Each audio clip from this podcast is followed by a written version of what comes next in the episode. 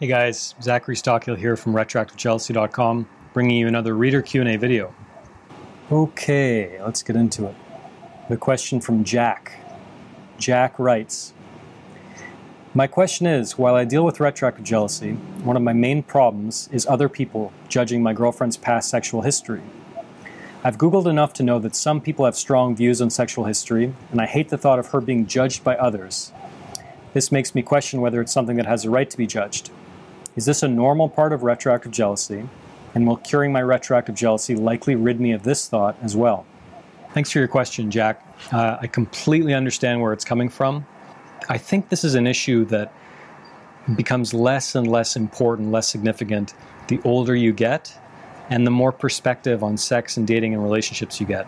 What I mean is, you know, you didn't tell me how old you are, but I would imagine you're probably a young man, probably in, you know, late teens, early 20s kind of thing. Because, I mean, I can only speak for myself.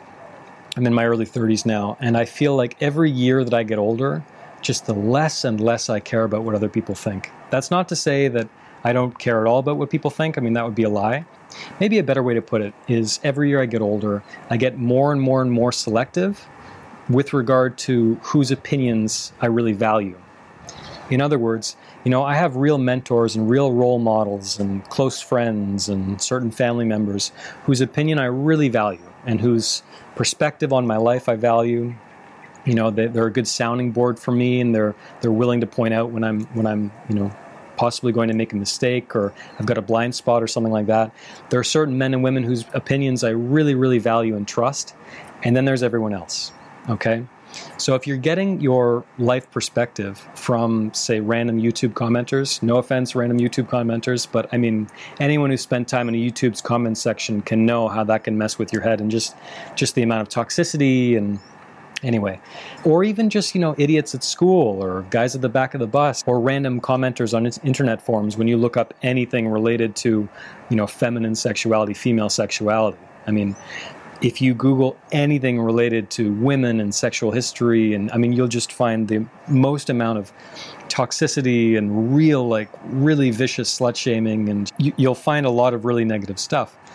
And when I was your age, I would probably let that stuff influence me too. You know, I'd let that, you know, those feelings and those sentiments and those toxic opinions and those, you know, really kind of warped perspectives, I would let that to some extent shape my own perspective.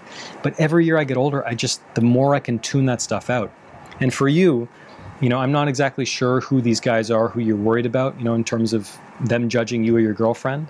But if if you're worried about them really judging you and if they're going to say nasty things and they're going to make fun of you or make fun of her or they're going to do the whole like, you know, posturing I'm an alpha male and I'm better than you and you know, um, that kind of thing, then I can almost guarantee they're not worthy of your trust or your respect. And I know this is easier said than done, but my biggest piece of advice would be to really sit down and consider do I really value these people's opinions? Do I really value their perspectives? Are these men I truly respect? Now you need to arrive at your own answer to this question. You know, maybe you do respect them. Maybe you know you do value their opinions, and if so, maybe take what they're saying into consideration. But I mean, more often than not, in my view, these guys are just acting from a place of insecurity, of completely false male bravado, and their opinions and their, their perspectives are not really worth valuing, in my view. Thanks for listening to the Zachary Stockill podcast.